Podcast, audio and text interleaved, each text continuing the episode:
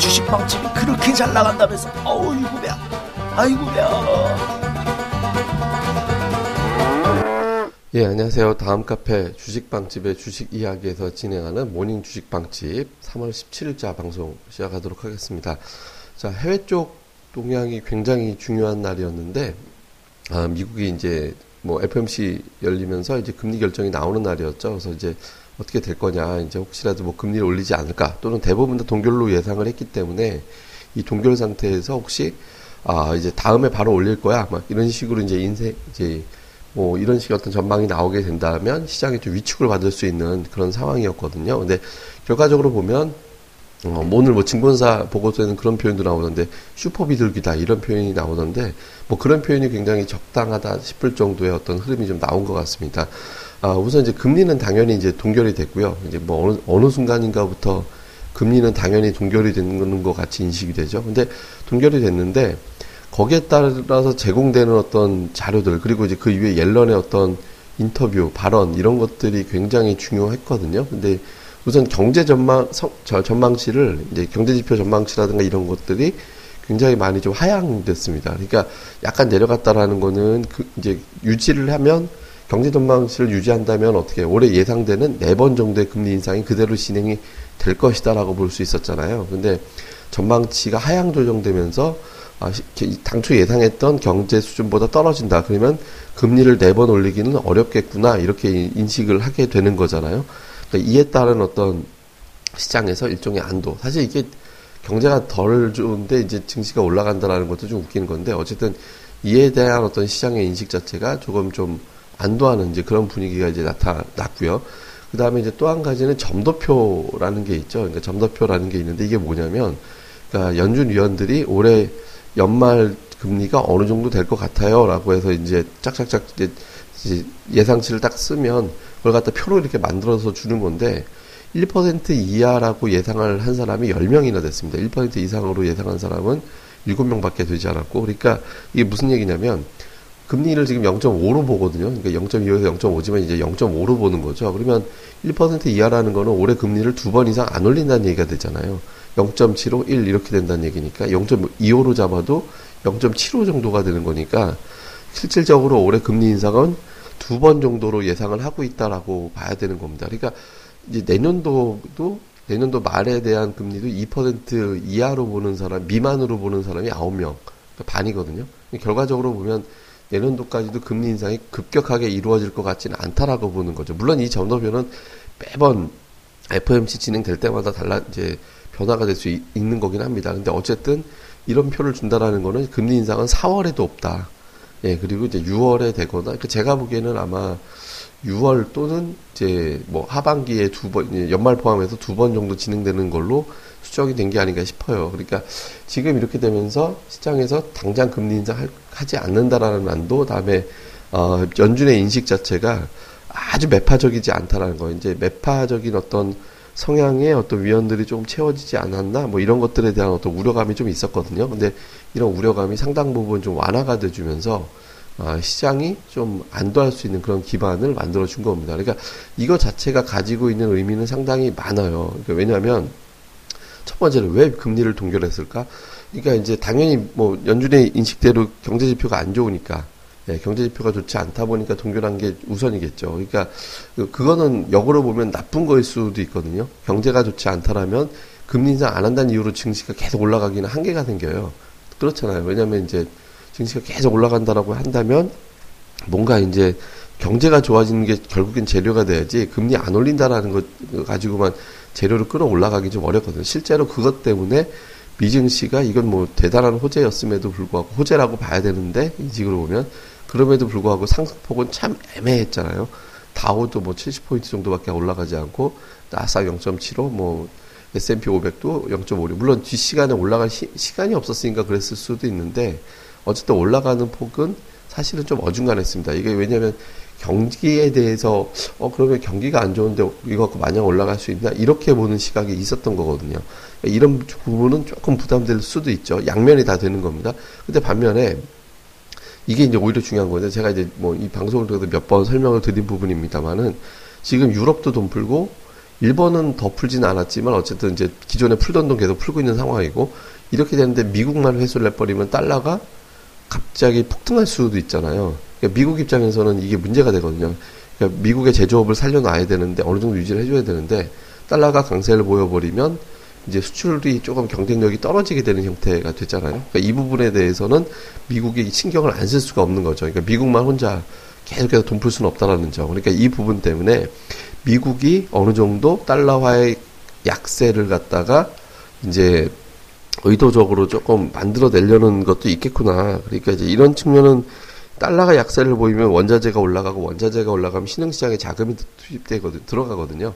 그러니까 이런 부분들이 의미 있는 어떤 흐름이 나올 가능성이 좀 높아, 높다라고 봐야 될 것 같아요. 그래서 시장 흐름은 상당히 우호적으로 만들어낼 수 있는 기반은 줬다. 다만 이제 지금 시야, 시선 자체가 이제 시리즈로 되는 일본, 다음에 유럽, 그다음에 아 유, 유럽, 일본, 그다음에 미국까지 이어지는 어떤 통화정책 회의가 끝났기 때문에 이제 중국의 양해도 있었고요. 그러니까 이게 이제 이벤트가 소멸이 된 거거든요. 그러니까 정책 효과로 기대했던 그런 이벤트들이 다 소진이 됐어요. 그러니까 지금부터는 이 미국의 금리를 올리지 않았던 이유, 그러니까 경기에 대한 어떤 인식으로 시선이 넘어갈 거고, 시적으로 넘어갈 거고, 이제 그 다음에 국제유가로 넘어갈 거거든요. 근데 이 중에 두 개는 사실 좋은 게 아니잖아요. 지표나 실적에 대해서는 확신이 없거든요.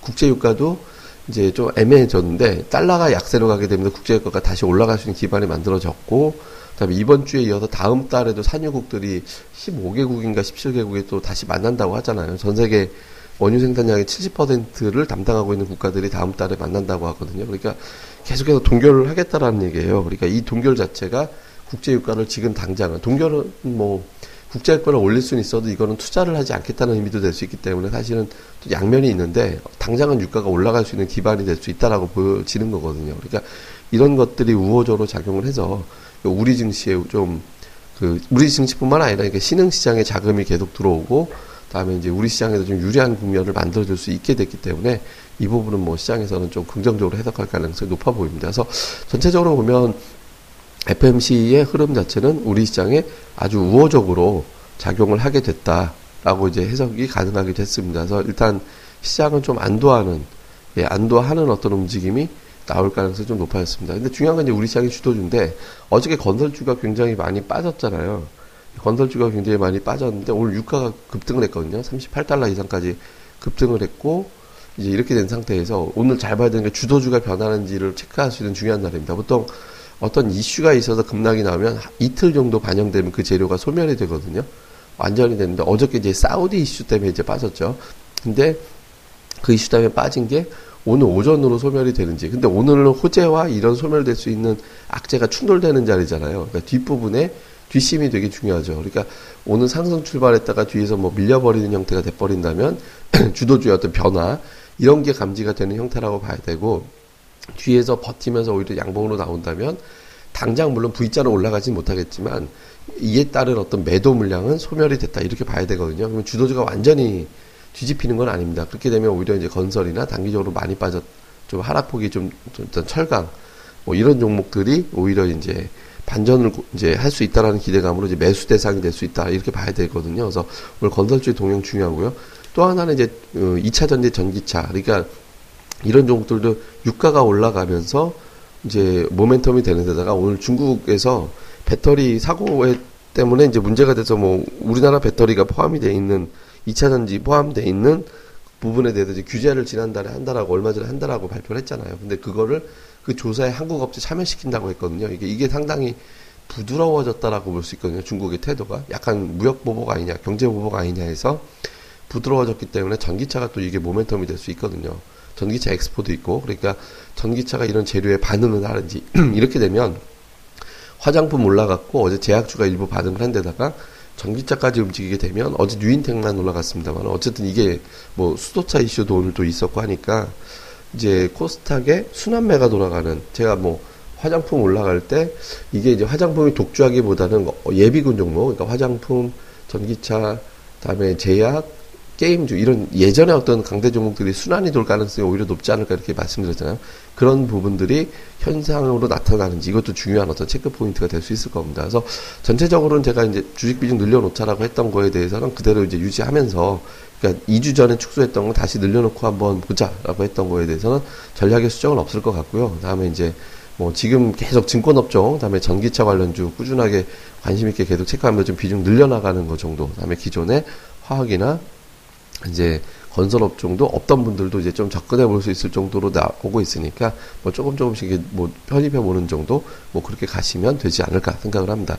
자세한 건 제가 이제 카페에다가, 저희 카페가 이제 다음 카페입니다. 그러니까 주식빵집, 다음에 주식빵집의 주식 이야기. 근데 그냥 다음 포털에서 주식빵집이라고만 검색하시면 돼요. 그러니까 이제 글로 오셔가지고 검색하시면 저희 내용 보실 수가 있으니까 저희 카페 오시면 되겠고요. 다음에 또 한 가지는 그 구독하기, 예, 이제 팟빵에서 이제 구독하기 클릭하시면 저희가 방송 나가는 대로 바로 이제 확인이 가능하시거든요. 그러니까 구독하기 버튼도 꼭도 꼭 좀 눌러주시기 부탁드리겠습니다. 별표, 뭐 좋아요 이런 것도 좋고.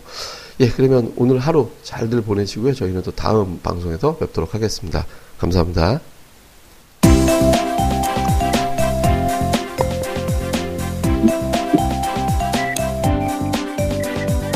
아, 안녕하세요. 주식빵집 운영자 불사조입니다.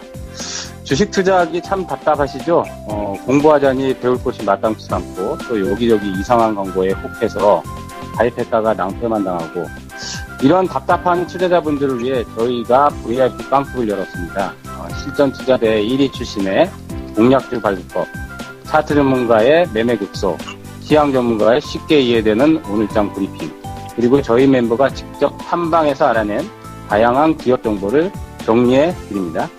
부담 없이 편안하게 가입할 수 있는 신한 브이아이피 빵집에 많은 가입과 관심 부탁드립니다. 자세한 내용은 다음 카페 주식빵집의 주식 이야기에서 직접 확인하시기 바라고요. 문의 전화는 공일공 삼공사삼 공구공구 공구공구입니다. 공일공 삼공사삼 공구없다. 네, 두 번 기획해 주세요. 네, 감사합니다.